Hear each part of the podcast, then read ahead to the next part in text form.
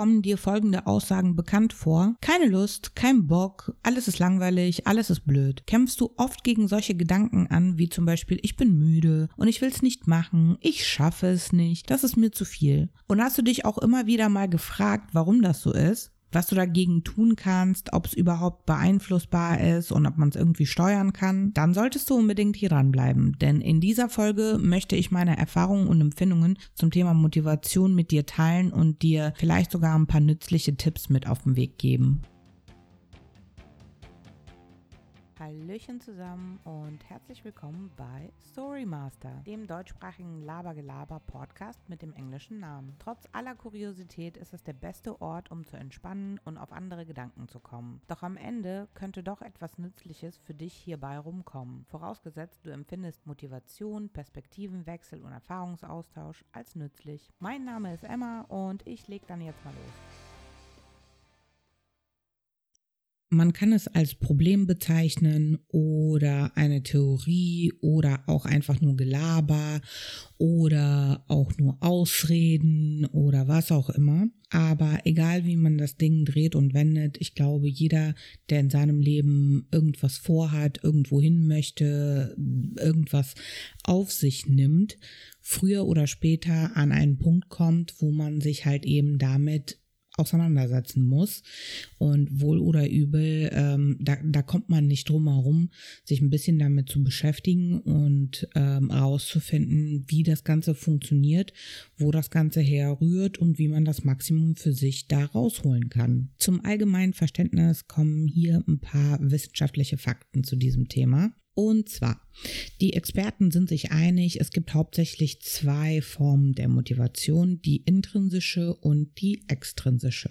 Bei der extrinsischen Motivation sind es äußere Faktoren und Anreize, die dazu dienen, das gewünschte Verhalten zu fördern und somit die Motivation zu steigern und überhaupt zu wecken.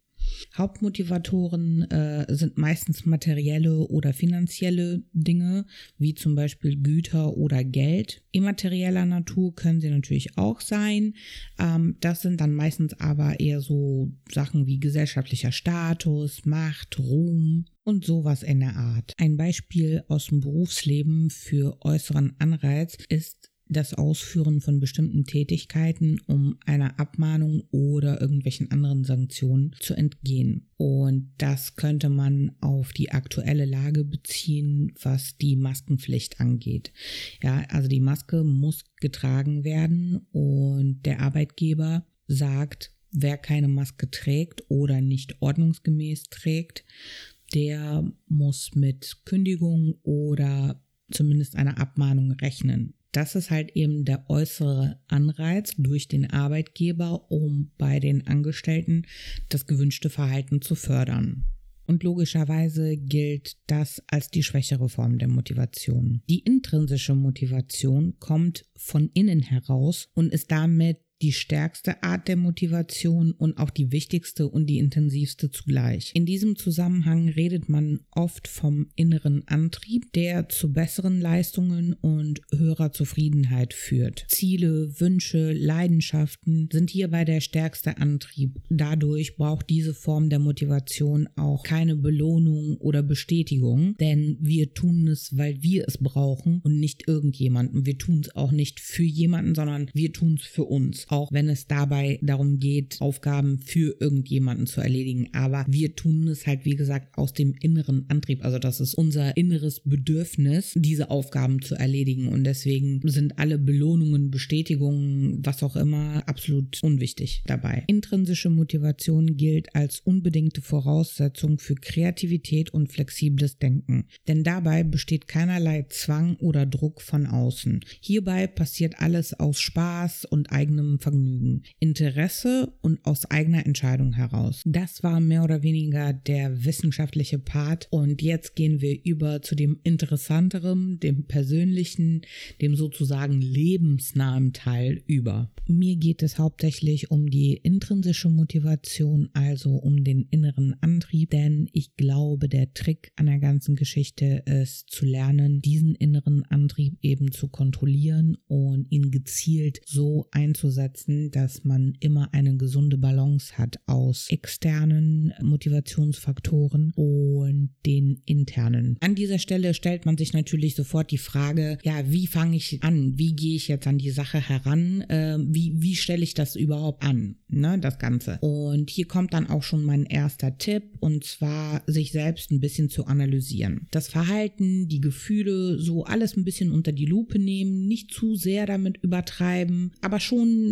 so in sich hineinhorchen und schauen, okay, was sind das für Gefühle, was sind das für Verhaltensweisen, die man so an den Tag legt, dann einfach mal überprüfen und nochmal so vor Augen führen und äh, schauen, was man damit so machen kann, ob man nicht mit einfachen Griffen das irgendwie schnell in eine etwas positivere Richtung lenken kann und dann aber auch genau definieren, was sind die Punkte, wo man sagt, okay, daran müsste man jetzt ernsthaft intensiver arbeiten. Ich finde es grundsätzlich nicht schlecht, an solche Überlegungen und Versuche, etwas zu verbessern und zu verändern, mit Struktur und Gedankenordnen heranzugehen. Man braucht es zwar nicht zu verkomplizieren, aber genau dem wirkt man ja auch entgegen, indem man Ordnung und Struktur reinbringt. Wenn ich das jetzt persönlich auf mich beziehe, dann fallen mir sofort solche Situationen aus der Kindheit ein, wo mir gesagt wurde, du darfst erst nach draußen gehen, wenn du deine Hausaufgaben erledigt hast. Oder du darfst erst mit deinen Puppen spielen, wenn du irgendwie dein Bett gemacht hast oder sowas. Ne? Das waren dann immer so Angelegenheiten beziehungsweise Situationen, in denen ich das Gefühl hatte, dass mir das Ganze so entgleitet. Ich habe das nicht mehr irgendwie unter Kontrolle. Ich entscheide das nicht mehr. Irgendjemand aus irgendeinem Grund äh,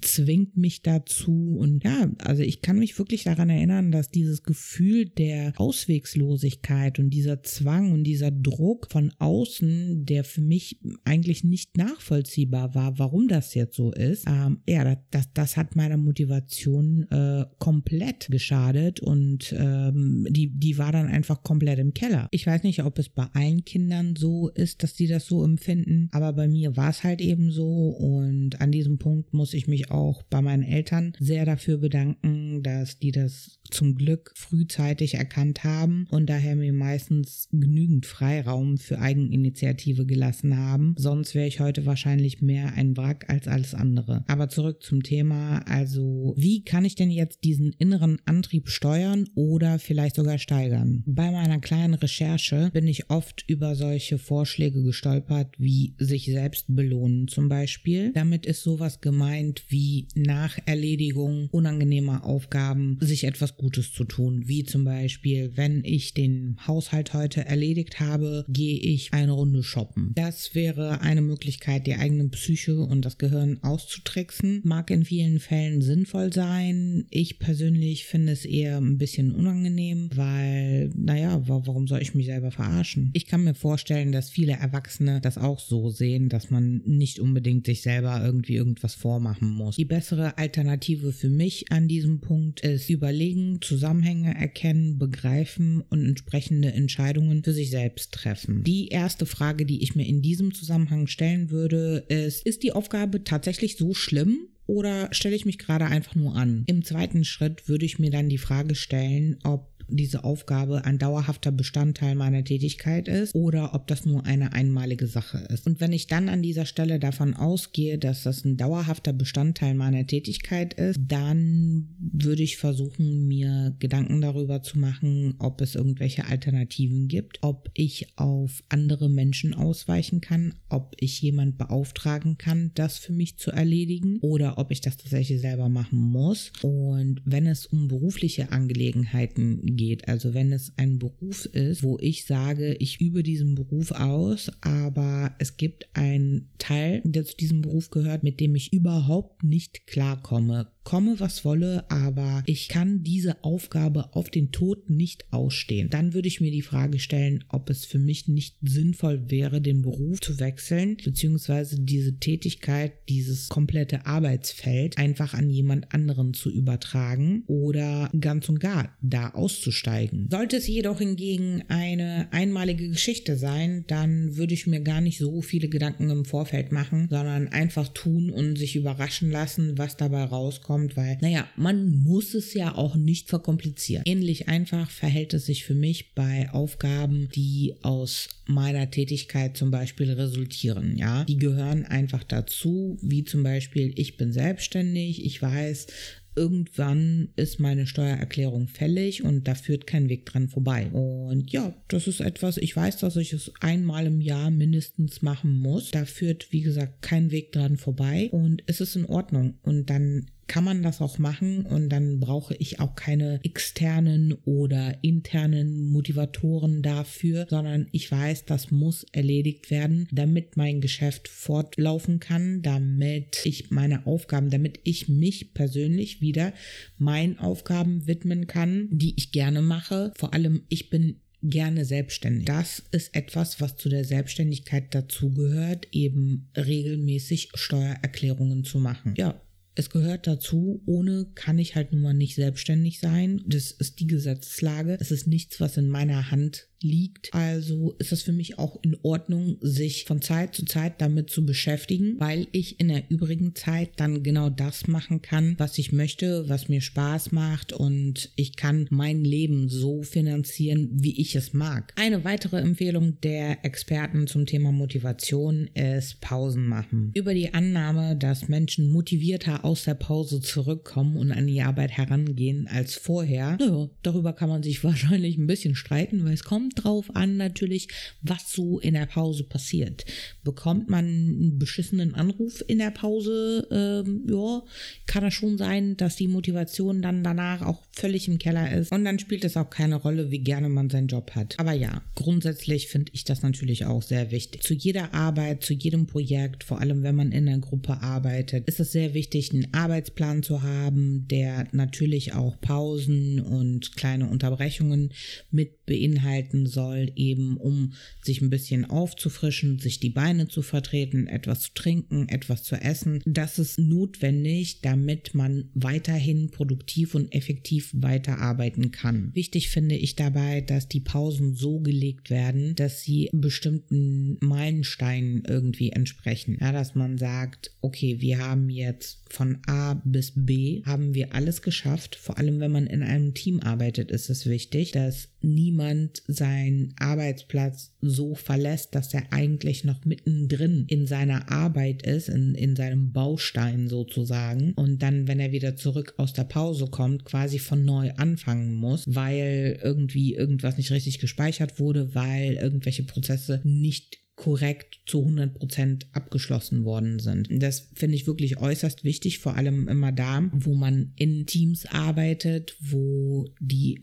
Arbeit so aufgeteilt wurde, dass sie zum Schluss in ein großes und Ganzes zusammenlaufen muss und man dann erst das fertige Ergebnis der Arbeit hat. Ein weiterer Tipp der Experten ist der Sinn. Und zwar, ja, es geht darum zu überlegen, nach dem Sinn zu fragen, den diese Aufgabe hat. Für dich persönlich und auch in Bezug auf deine Lieblingsaufgaben in Anführungsstrichen. Gemeint ist, was, was bringt es dir, wenn du diese Aufgabe erledigst? Was, was bedeutet das für dich? Wofür machst du es? Wo soll das Ganze hinführen? Für mich steht hier im Vordergrund der Gedanke, wenn ich weiß, wofür ich es tue, dann muss ich gar nicht mehr großartig darüber nachdenken, ob ich es wirklich machen möchte oder nicht, ob ich es gerne oder ungerne tue. Entweder will ich so an mein Ziel kommen oder eben nicht. Und das ist dann auch wiederum eine Entscheidung, die ich für mich treffe und dann entweder mache ich es oder ich lasse es sein. Ein weiterer oft erwähnter Tipp der Experten ist das Fokussieren. Da ist Folgendes mit gemeint und zwar, ihr zerlegt die Aufgabe in ihre einzelnen Bestandteile, pickt euch den raus, der euch am meisten gefällt an dieser Aufgabe und konzentriert euch völlig darauf und versucht dabei den Rest, der euch irgendwie unangenehm oder unlieb ist, einfach auszublenden. Wenn ich ehrlich sein soll, für mich ist der Tipp nur semi sinnvoll, denn ich bevorzuge es, mich eher auf die Aufgabe voll und ganz zu konzentrieren, auch wenn sie unangenehm für mich ist. Aber ich,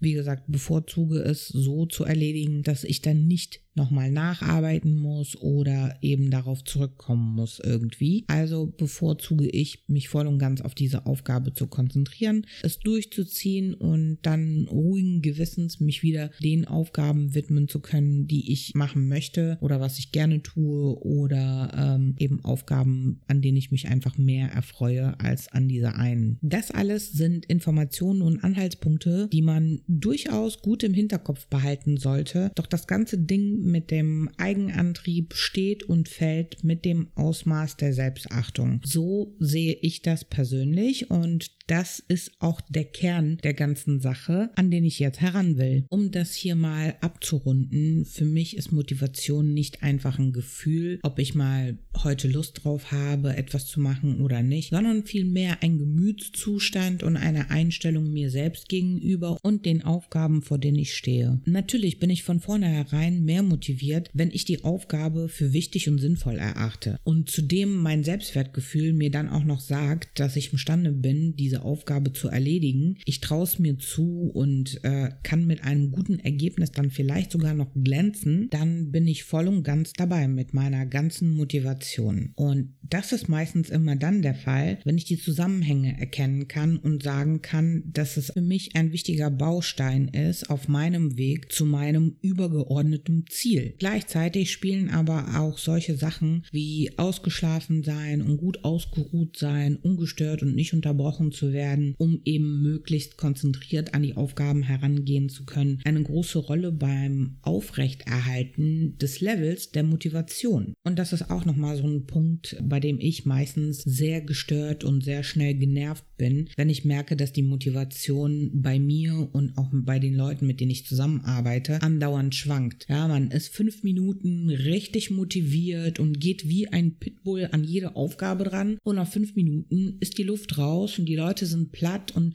jeder muss irgendwo hin und irgendwas muss dann gemacht werden, um wieder in diesen Rhythmus, um in, in den Arbeitsflow sozusagen wieder zurückzukommen. Das empfinde ich meistens als einen riesen Nachteil. Das ist etwas, was meiner Motivation sofort einen Abbruch tut und ich bin dann meistens eher so gewillt, dann zu sagen, okay, dann verlegen wir das mal, wir, wir vertagen die Aufgabe auf einen anderen Tag oder ähm, setzen dann nochmal ganz neu an. Und dann würde ich eben in dem Moment eine Pause stattfinden lassen. Die Leute sollen sich erstmal sammeln und dann würde ich nochmal mit einer Ansage reingehen und sagen, hey Leute, wir machen jetzt eine Pause eine Viertelstunde, Dreiviertelstunde, je nachdem, wie notwendig die Pause ist. Und dann starten wir nochmal neu, aber dann machen wir auch eine Stunde, zwei Stunden, drei Stunden komplett durch und da gibt es erstmal gar nichts anderes, ja. Also alles drumherum, die komplette Welt sozusagen wird ausgeblendet und man widmet sich tatsächlich dieser Aufgabe. Und so ist das für mich dann auch am angenehmsten und ich finde, so erzielt man auch die besten ähm, Ergebnisse. Daher kümmere ich mich meistens schon im Vorfeld darum, alles so zu organisieren, dass ich in einer Tour fertig werden kann und mich dann direkt direkt im Anschluss wieder angenehmeren Aufgaben widmen kann. Und ich freue mich immer wieder auf dieses Befreiungsgefühl, wenn einem alle Last von den Schultern fällt, wenn man weiß, oh, man ist damit jetzt fertig, man hat es erledigt und man kann sich wirklich auf dieses Gefühl so, yo, endlich fertig damit, ich hab's gepackt, ich hab's geschafft und ähm, ja, das ist jetzt erstmal ne, vorbei und man sich darauf freuen kann, dass das Ganze erstmal erledigt ist und im Vordergrund stehen dann erstmal wieder Aufgaben, die man als angenehmer empfindet. Oh ja, ich kann die Aufregung aller Eltern jetzt gerade im Moment förmlich spüren, wie sie jetzt innerlich am Toben sind und sich wie Tarzan mit der Faust Faust auf die Brust hauen und sagen, das geht mit Kindern nicht, versuch das mal. Ausschlafen mit Kindern ist ein absoluter Luxus. Das können die wenigsten, weil Kinder dauernd irgendwas wollen, beschäftigt werden müssen, etc. pp. Das ist natürlich auch wahr und ich gebe auch zu, dass ich verstehe, dass das schwieriger ist, bedarf mehr an Organisation und Vorbereitung und Gewöhnung natürlich, aber ich möchte dazu eigentlich nur eins sagen, denn wir alle haben Hunde, Kinder, Geschwister, Eltern, Omas und Opas oder irgendwelche anderen Leute, die unsere Hilfe brauchen, die an uns sozusagen tagtäglich zerren.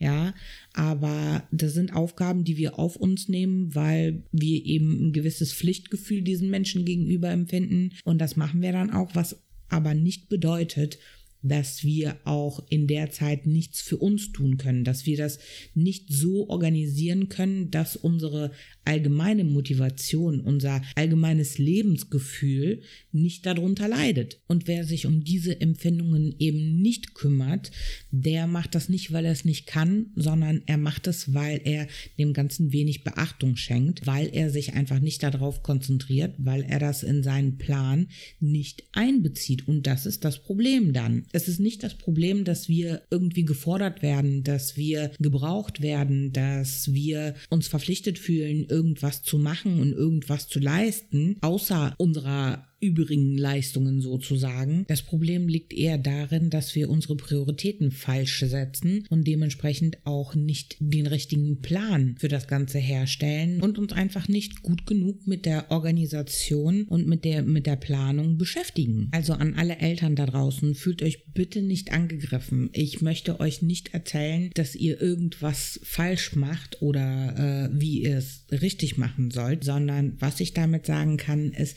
dass man es versuchen kann und eigentlich auch versuchen sollte, es einfach besser zu machen. So gut, wie man nur kann. Das meine ich damit. Ich meine nicht, dass ihr eure Arbeit besser tun könnt, sondern dass ihr versuchen solltet, das Beste daraus zu machen und für euch auch und damit natürlich auch für eure Kinder einfach das Maximum aus dem Leben, aus dieser gemeinsamen Zeit einfach rauszuholen, ohne dass alles andere darunter leidet, ohne dass die Karriere großartig darunter leiden muss, dass man irgendwie Freunde verliert, dass man mit der Verwandtschaft irgendwie nicht mehr zusammenkommt, ja, sondern naja, man kann es alles machen. Man kann mit Kindern reisen, man kann kann mit Kindern Karriere machen, man kann mit Kindern so wirklich ziemlich alles. Man muss es nur richtig ordnen und strukturieren und man muss die Prioritäten richtig setzen. Und was ich damit meine, ist natürlich auch nicht, dass ihr irgendwie die Karriere oder das Reisen oder so vor das Wohl eures Kindes stellt. Das natürlich auch nicht. Was ich damit meine, ist eher, dass man die Prioritäten so verteilt, dass weder das Kind darunter leiden muss, noch ihr. Und letzten Endes haben alle wesentlich mehr davon, als wenn ein Teil von euch unter irgendwelchen Einschränkungen so dermaßen leidet, dass die Lebensqualität und die Lebensfreude so dermaßen sinkt, dann ist niemandem damit geholfen, sondern ganz im Gegenteil, es richtet mehr Schaden an als alles andere. Und deswegen kommt jetzt ein spezieller Tipp von mir und zwar unbedingt in euren Zeitplan, Arbeitsplan, Lebensplan, wie immer ihr das auch nennen wollt, ein Ventil für den Stressabbau und Frustabbau einzubauen. Hört sich bekannt und einfach an, ist es manchmal, aber wirklich nicht. In meinem Fall ist das zum Beispiel ein langer, ausgedehnter Spaziergang mit dem Hund oder eben auch alleine oder sich mit Freunden treffen auf einen Kaffee und über Gott und die Welt quatschen. Das zum Beispiel hilft mir meistens immer sehr gut, einfach mal so den Tag abzuschließen, runterzukommen, ähm, gewissen Stress und Frust vielleicht von der Seele reden. Ne?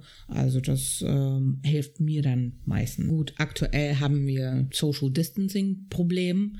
Ne? Also mit Freunden treffen auf dem Käffchen ist jetzt eher weniger drin. Aber naja, Dafür gibt es Telefon, FaceTime, WhatsApp, was auch immer. Ne? Also da kann man sich schon äh, auf anderen Wegen irgendwie treffen und miteinander kommunizieren. Und zur Not kann man sich ja auch mal eine halbe Stunde oder eine Stunde einen Podcast reinziehen. Zwinker, zwinker. Mache ich persönlich zwischendurch auch mal ganz gerne. Aber mein most favorite ist immer noch sich in Lieblingspyjama einkuscheln und dann schön, wenn alle schon schlafen und das ganze Haus komplett ruhig ist ist und selbst der Hund schon am Schnarchen ist, ne?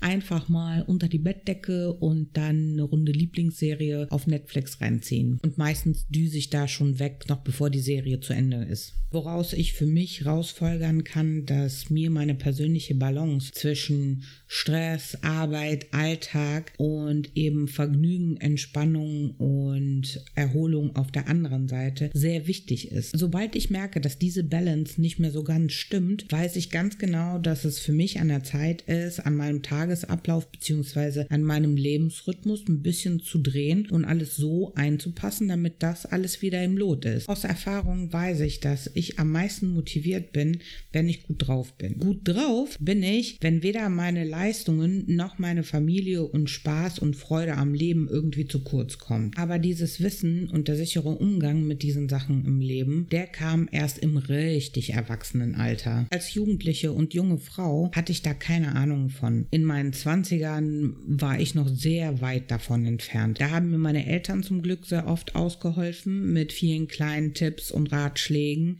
Ich glaube, die meisten von denen habe ich mit Sicherheit zur Abi-Zeit bekommen und dann aber auch angefangen umzusetzen, denn genau das war für mich so der erste richtige Lernstress, der so das, das erste Mal richtig unter Druck, so das erste Mal ging es wirklich im Leben um etwas. Da lagen schon mal im ganzen Haus die Nerven aber mal so richtig blank. Da habe ich Seiten an mir entdeckt, mein lieber Scholli. Und so beim ersten großen dramatischen Geheule meinerseits hat mein Vater sich mit mir hingesetzt, hat mir ein paar Karteikarten und ein Edding in die Hand gedrückt und sagte zu mir, schreib einfach auf, was ich dir sage ohne großartig darüber nachzudenken, auch wenn du es blöd oder sinnlos findest, mach einfach mal mit und sieh zu, was passiert. Dann diktierte er mir Folgendes. Solange ich an mich glaube, werde ich alles mit Bravour meistern. Das ließ er mich dann in zwei andere Sprachen übersetzen und dann hat es direkt über meinem Bett zusammen mit einem Foto von ihm selbst aufgehängt. Und zuerst fand ich das auch irgendwie wirklich verstörend. Ne? Also das hat mir überhaupt nicht gepasst, dass er da irgendwas in meinem Zimmer aufgehängt hat, ein Bild von ihm und hä, was das alles sollte, habe ich jetzt nicht so auf Anhieb verstanden. Befremdlich fand ich aber vor allem, dass wenn er mit mir zusammen ohne jegliche Vorankündigung und zu den unterschiedlichsten Tag Tageszeiten, wann immer es einfach halt gepasst hat, ne, oder sich ergab, sich vor, vor diese Wand mit mir gestellt hatte und es laut vorlas und dann sagte, sagte, oh komm, lies mit mir zusammen mit. Also das, das hat mich, glaube ich, äh, immer wirklich völlig aus den Socken gehauen. Von meiner Mutter hätte ich sowas noch erwarten können, aber von meinem Vater, dass der auf einmal so zu so einem Psycho-Onkel mutiert, ne, überhaupt nicht. Also das, das fand ich wirklich total komisch. Also das war ein merkwürdiges, seltsames Gefühl. Von vorne bis hinten. Ein paar Wochen hat es schon gedauert, aber dann habe ich gemerkt, dass ich immer öfter an diese Worte denken musste und zwar jedes Mal, wenn ich kurz davor war, in Panik zu verfallen, weil mich der Mut zu verlassen drohte. In solchen Momenten schafften es diese Worte immer wieder, immer mehr, mir so ein Stück Zuversicht äh, wieder zurückzugeben. Diese Karteikarten habe ich noch jahrelang über meinem Bett hängen gelassen. Zwar habe ich die Wohnung gewechselt, weil ich dann irgendwann im Studium ausgezogen bin, aber die Karteikarten, ich habe das Bett da gelassen, aber die Karteikarten und das Foto von meinem Vater habe ich mitgenommen. Heute weiß ich, dass sich sowas positive Affirmationen nennt und es hat seine Wirkung auf mich definitiv gehabt. Es hat mir geholfen zu lernen, Glauben und Vertrauen in sich selbst zu haben. Und Tatsache ist, ich habe meine Prüfungen tatsächlich mit guten Noten bestanden. Und zwar nicht nur die Abi-Prüfungen, sondern auch mein Uni-Abschluss. Daher glaube ich nicht, dass Motivation ein alleinstehender Faktor ist oder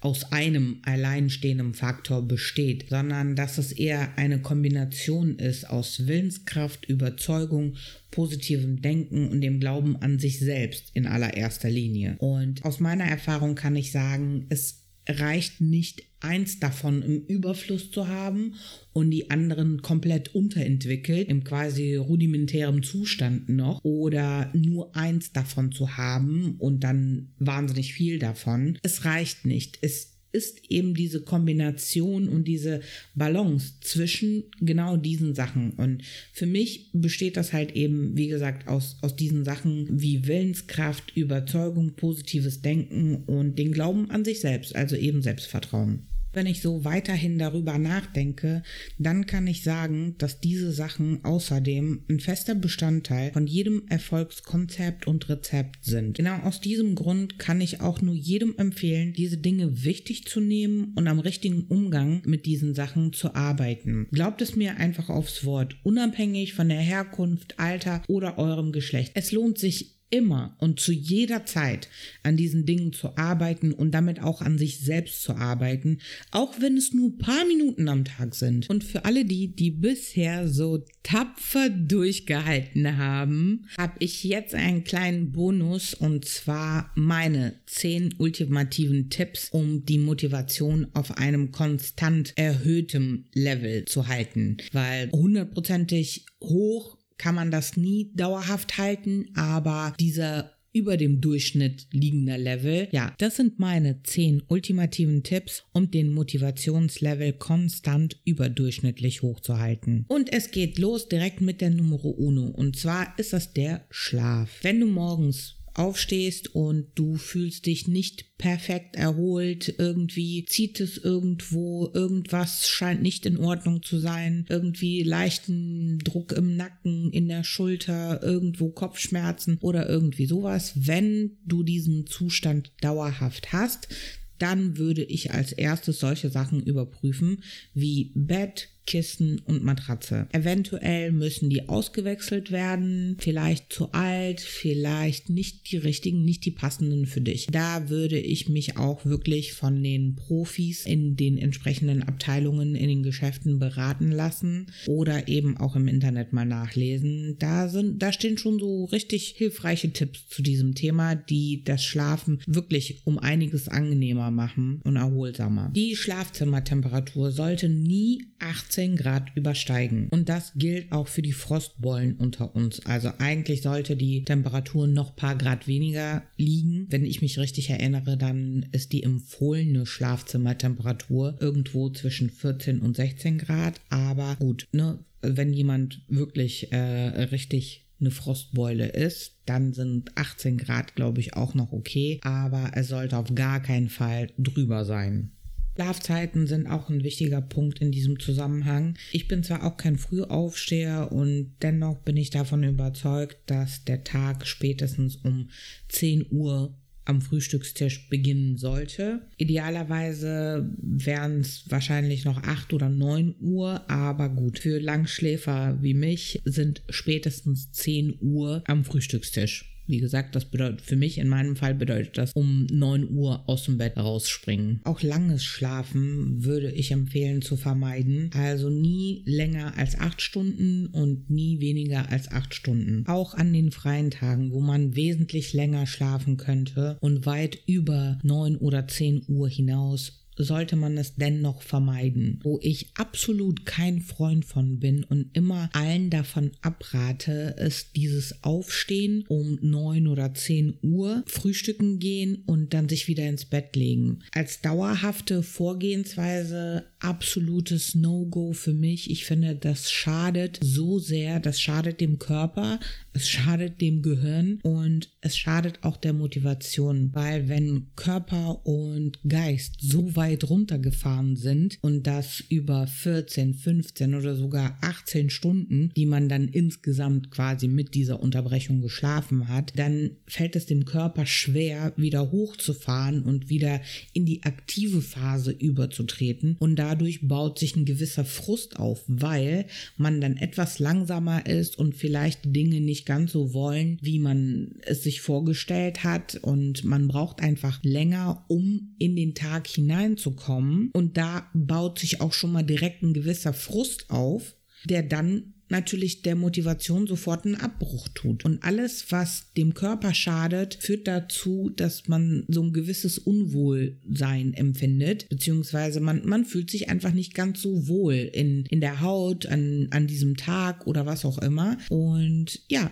das führt dann unwillkürlich dazu, dass der Motivationslevel schon von vornherein leicht gesenkt ist. Und genau das wollen wir ja vermeiden. Also lassen wir die Finger von solchen Sachen. Weiter geht's mit Tipp Nummer zwei, was wenig überraschend für die meisten sein wird, Wasser trinken. Nicht Kaffee, Tee, Saft oder sonstige Flüssigkeiten, sondern zwei bis drei Liter reines Wasser über den Tag verteilt, nicht am Stück, also nicht in großen Mengen auf einen einmal auf Ex wegkippen, wenn man dann gemerkt hat, so um 9 Uhr abends, oh, ich habe nur zwei Gläser Wasser getrunken, ne? Den Rest kippe ich mir jetzt so in einer Tour rein. Nee, nee, nee. Das ist nicht. Also glasweise trinken, also nie mehr als ein Glas am Stück und das dann über den Tag verteilt. Kaffee, Tee, Saft und Wasser könnt ihr natürlich gerne trinken und auch sonstige Flüssigkeiten könnt ihr natürlich gerne dazu trinken. Die zählen aber nicht zu diesen, beziehungsweise in diese zwei bis drei Liter. Ja, also gemeint ist zwei bis drei Liter reines Wasser. Wieso das Ganze? Weil es den Kreislauf und den Stoffwechsel einfach am Laufen hält und dadurch weniger unangenehme Gefühle, Spannungen und sowas im Körper entstehen. Also weniger Grund für wiederum Frust oder negative Empfindungen im eigenen Körper, also wird das schon mal nicht sich auf die Motivation auswirken. Tipp Nummer 3. 30 bis 60 Minuten Lieblingsmucke an und bewegen. Egal, schnell, langsam, was auch immer. Völlig egal, Hauptsache es macht euch Spaß. Mindestens, wie gesagt, 30 bis 60 Minuten jeden Tag und am besten morgens damit man so richtig positiv mit etwas, was man sehr gerne hört und was man gerne macht, einfach in den Tag startet. Tipp Nummer 4, Essen in moderaten Mengen und in regelmäßigen Abständen, so dass man diesen zu starken Hungergefühl vermeidet, aber auch Fresskoma verhindert. Wir kennen das alle, wenn man sich ordentlich vollgefressen hat, dann ist nichts mehr mit Sport, Bewegen, Arbeiten, Denken. Da ist nur noch hier Verdauen. Das ist das Einzige, was dann noch so als Aufgabe im Vordergrund steht und möglich ist. Mein Punkt Nummer 5 ist Ausmisten und zwar überall, wo man es nur machen kann. Zu Hause, im Auto, bei der Arbeit, in der eigenen Handtasche, überall, überall, wo sich unnötige, unnütze Sachen angesammelt haben, alles loswerden, alles rauswerfen. Es stört nur, es ärgert und es nervt. Auch wenn es dir jetzt so im ersten Augenblick nicht auffällt, aber das Hemd, was du in deinem Schrank hängen hast oder die Hose, die du schon seit drei Jahren nicht mehr getragen hast, stört spätestens dann, wenn du dir eine neue Hose oder ein neues Hemd gekauft hast und du willst das in deinen Schrank hängen und du hast keinen freien Bügel und da siehst du diese Hose, die eigentlich schon längst in den Müll gehört, die aber diesen Platz belegt und nicht nur das sie da unnötigerweise noch hängt, sondern du musst jetzt noch deine Zeit aufwenden, dafür, das von dem Bügel wieder runterzuziehen, irgendwo zu entsorgen und dann deine neuen Sachen in den Schrank zu hängen. Ne? Also, wenn das kein Grund ist, unnötige Sachen loszuwerden, ja, dann weiß ich auch nicht. Nein, Spaß beiseite. Dieser Prozess verleiht einem einfach das Gefühl von ein bisschen mehr Freiraum, ähm, ein bisschen weniger Ballast, was man so mit sich rumschleppt beziehungsweise mit dem man leben muss und ähm, ja einfach so ein befriedigendes Gefühl, dass man man etwas losgeworden ist, was gestört hat. Tipp Nummer 6. Plan machen. Für den Tag, für die Woche, für den Monat, für das Jahr. Egal wie, auf jeden Fall so, dass Spaß, Vergnügen, Familie, Freunde fest eingeplant werden mit genügend Zeit. Warum das Ganze Ganz einfach, wenn du es nicht einplanst, findet es auch nicht statt. Es werden tausend andere Sachen auf dich zukommen und alles andere wird immer wichtiger sein als du, dein Spaß, deine Familie, was auch immer. Es werden tausend Sachen passieren, die alle irgendwie wichtiger zu sein scheinen werden. Während meiner Studienzeit im Ausland hatte ich unglaubliches Heimweh. Ich habe meine Eltern vermisst, meine Freunde. Ich habe einfach alles, was mit zu Hause zu tun hatte, unglaublich vermisst vermisst. Ich habe nur rumgeflennt, ich hatte keine Lust rauszugehen, ich hatte keine Lust, meine Studienkollegen vor Ort kennenzulernen, ähm, ich hatte keine Lust, mich mit irgendwas zu beschäftigen, überhaupt, außer mit äh, meinem Heimweh und mit meinem Willen, irgendwie ein Stück Heimat dahin zu holen. Sofort kam ein Gefühl der Überforderung auf. Ich hatte das Gefühl, dass ich den Ansprüchen und den Anforderungen der Uni nicht gerecht werden kann. Überhaupt nicht, weil es alles einfach mega kompliziert, komplett neu, alles komplett anders, als es hier in Deutschland war. Und sofort war ich sowas von am Boden zerstört. Ich habe Vorlesungen ausfallen lassen, weil einfach, naja, was, was soll ich denn da hingehen, wenn ich das eh nicht packe?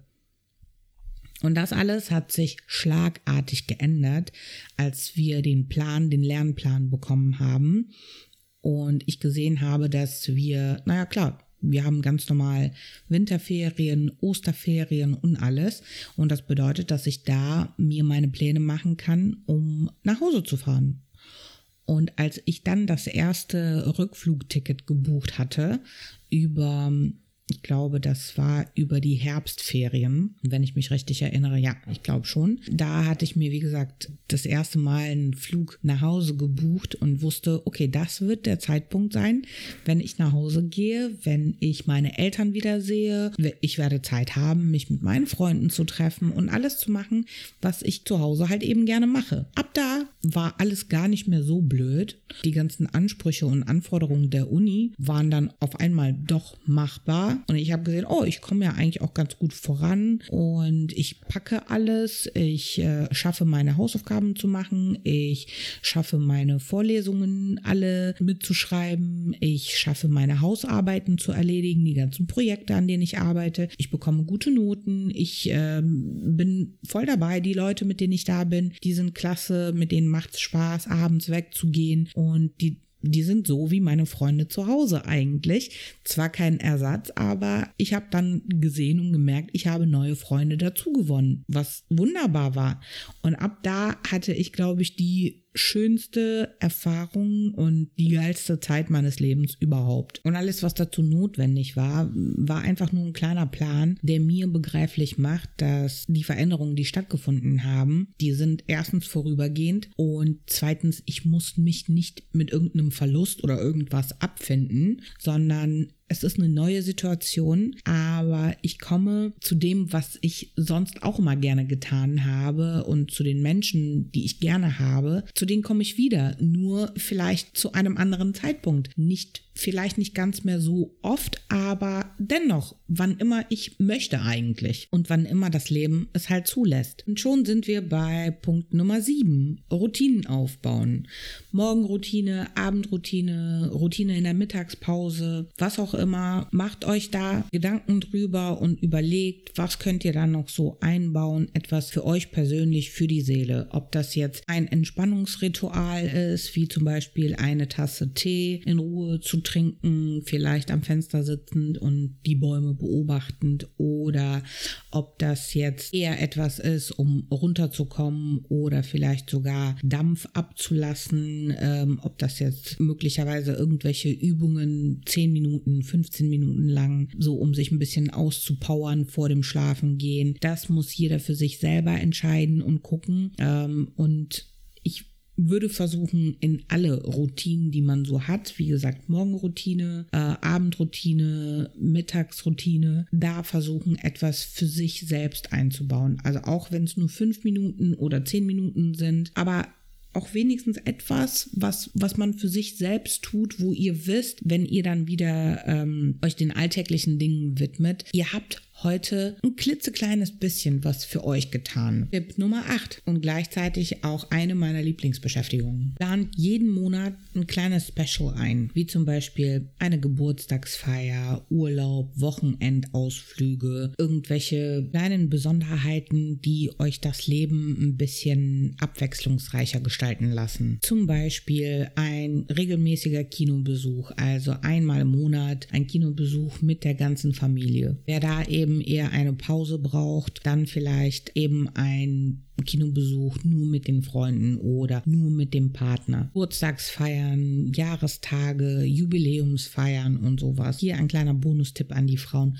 Wartet nicht darauf, dass der Mann euch mit einer riesen Bomben-Überraschungsparty um die Ecke kommt. Das wird bei 99 Prozent der Frauen wahrscheinlich eher nicht zutreffen. Also empfehle ich euch, das selber in die Hand zu nehmen und tatsächlich etwas vorzubereiten, euch frühzeitig Pläne darüber zu machen, zu planen, zu gucken, was könnt ihr machen, wie könnt ihr das nett für euch gestalten, so dass ihr was davon habt dass es irgendwie ein unvergesslicher Moment wird und wie gesagt, euren Lebensalltag so ein bisschen aufpeppt, auffrischt, so vielleicht eine neue Brise frischer Luft reinpustet. Der Sinn dahinter ist, dass ihr immer wieder jederzeit eine Aussicht auf etwas Positives, auf etwas Aufregendes habt. Mein vorletzter, also der neunte Tipp, der aber sehr, sehr, sehr wichtig ist in meinen Augen, ist mentales Training. Auch wenn es nur zehn Minuten am Tag sind, aber sowas wie positive Affirmationen, sich gut zureden, Ziele benennen und visualisieren, ich will, ich kann, ich mache es, das finde ich sehr wichtig und das kann man zu jeder Zeit einbauen. Das kann man morgens, mittags, abends, wann auch immer, unter der Dusche, auf dem Balkon oder in der Bahn oder wenn man auf dem Weg von zu Hause äh, zur Arbeit ist. Das kann man jederzeit machen. Es muss nicht lange dauern. Es muss nicht irgendwie besonders tiefgründig, ausgiebig und äh, wirklich so bis zum Erbrechen übertreiben. Das nicht. Aber wie gesagt, in kleinen Mengen, in kleinen aber etwas, was euch halt so im Kopf richtig haften bleibt und ähm, womit ihr richtig was anfangen könnt, womit ihr arbeiten könnt, was euch wirklich gut tut. Auch wenn ihr jetzt erstmal vielleicht nicht so davon begeistert seid oder den Sinn vielleicht nicht so zu 100% erkennen könnt. Aber ihr könnt es einfach mal versuchen. Im Internet gibt es so viele davon. Einfach mal vielleicht zehn Stück mal rausschreiben, die auf euch persönlich zutreffen, wo ihr merkt, okay, da habt ihr einen kleinen Mangel an dieser äh, Sache. Da einfach mal rausschreiben und zehn Sekunden lang wiederholen oder sich anhören oder sich halt eben aufschreiben und dann vorlesen. Ich verspreche euch, das wird seinen Zweck erfüllen. Wir sind beim letzten Punkt angekommen und zwar Tipp Nummer 10. Gestaltet euren Arbeits Arbeitsplatz und euer Zuhause nach eurem Geschmack. Was ich damit meine ist, es soll nicht nur schön aussehen, also irgendwelchen Designvorschriften entsprechen, sondern es muss euch persönlich optisch gefallen. Ihr müsst euch da wohlfühlen und es muss seinen Zweck erfüllen. Also es muss für euch auch in allererster Linie gemütlich, bequem, angenehm und fürs Auge schön anzusehen sein. Das sind so Sachen, die manchmal ein bisschen schwierig miteinander zu kombinieren sind. Aber da gibt es immer irgendwie einen Weg, auch auf der Arbeit und alles. Ja, ich weiß, nicht alle Büros dürfen irgendwie umgestaltet werden oder sowas, aber ihr könnt mit Kleinigkeiten wie Fotos oder irgendeine Lampe, eine Stehlampe, irgendwelche Figuren oder sowas, eine klitzekleinigkeit kann dafür sorgen, dass ihr euch an diesem Ort wohler fühlt als ohne diese Kleinigkeit. Und letzten Endes ist das der springende Punkt. Also sowohl zu Hause als auch bei der Arbeit müsst ihr euch, klar, logischerweise kann man sich nicht bei der Arbeit im Büro so fühlen, wie man sich zu Hause fühlt. Das ist in den seltensten Fällen möglich. Aber ihr müsst gucken, dass ihr da etwas reinbekommt, so dass ihr auch die Möglichkeit habt, im Büro, an eurem Arbeitsplatz, wenn etwas passiert, wenn die Aufregung zu viel wird, dass ihr auch da es schafft, eben runterzukommen, runterzufahren und wieder in aller Ruhe sich dann wieder der Arbeit zu widmen. Das ist absolut essentiell für Motivation am Arbeitsplatz, aber auch zu Hause natürlich, weil wenn alles von, von der Türklinke bis zur Gardine, wenn alles das Auge reizt, wenn alles stört, wenn alles irgendwie nervt und nicht nach eurem Geschmack ist und ihr das Gefühl habt, dass das gar nicht euer zu Hause sein kann, dann dann kann es ja nicht funktionieren. Dann könnt ihr da nicht so gut entspannen, dann könnt ihr da nicht so euch wohlfühlen, wie ihr solltet zu Hause. Also zu Hause muss alles wirklich richtig chillig und entspannt sein. Und ich weiß, es ist unterschiedlich, je nach materiellen Zuständen zu Hause. Die einen können sich das leisten, irgendwie zu renovieren oder irgendwas umzubauen. Die anderen vielleicht eher weniger. Wie gesagt, es müssen nicht immer die ganz großen Veränderungen sein. Da sind manchmal die kleinen Kleinigkeiten, an denen man drehen kann und dann das Ganze schon so in die Richtung laufen lassen und aussehen lassen, wie das, was euch eben oder für euch angenehm ist. Hier kommt nochmal ein extra super duper Bonus Tipp von mir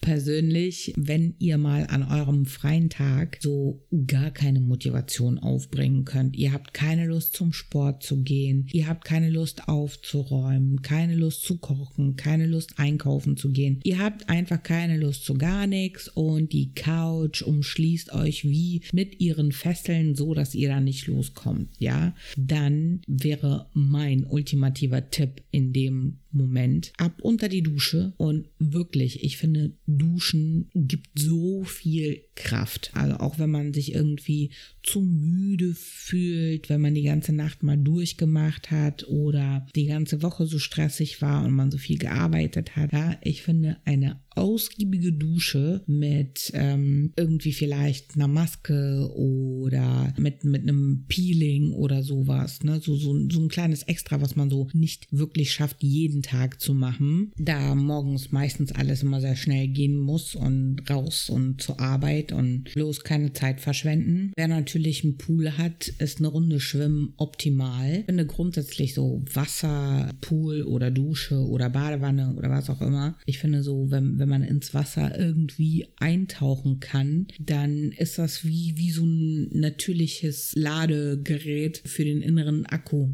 Also mir hilft das auf jeden Fall gut gegen Müdigkeit und leichte Kopfschmerzen. Und wenn ihr noch so ein extra Kick, so, so eine extra Auffrischung oder sowas braucht, dann finde ich es eigentlich ganz hilfreich, wenn man diese Wechseldusche macht. Wenn man heiß geduscht hat, dann eben für paar Sekunden wirklich eiskaltes Wasser laufen lassen. Wer sich das nicht zutraut direkt von Anfang an, dem würde ich empfehlen, wenigstens die Füße für ein paar Sekunden, so 10, 15 Sekunden, wirklich eiskaltes Wasser drüber laufen lassen, bevor man aus der Dusche aussteigt. Ich finde, das verpasst einem noch so ein extra frische Kick irgendwie. Das waren sie. Meine meist angewandten Tipps für dauerhaft gesteigerte Motivation und ein besseres, schöneres Lebensgefühl. Nun sind wir am Ende dieser Folge angekommen. Ich bedanke mich für eure Aufmerksamkeit und hoffe, eure besten Erwartungen natürlich erfüllt zu haben. Auf Instagram findest du mich unter Storymaster Podcast, alles in einem Wort geschrieben. Dort findest du viele nützliche Informationen zu neuen und alten Folgen, Vorankündigungen, Verlosungen und auch einiges mehr über mich. Gerne kannst du mir in den Kommentaren auch Themenvorschläge machen für künftige Folgen. Dann hören wir uns bald schon wieder bei der nächsten Folge Folge und das vielleicht sogar zu einem von dir vorgeschlagenen Thema. Bis dahin bleibt mir alle gesund und glücklich. Das war The One and Only Story Master, moderiert von Emma.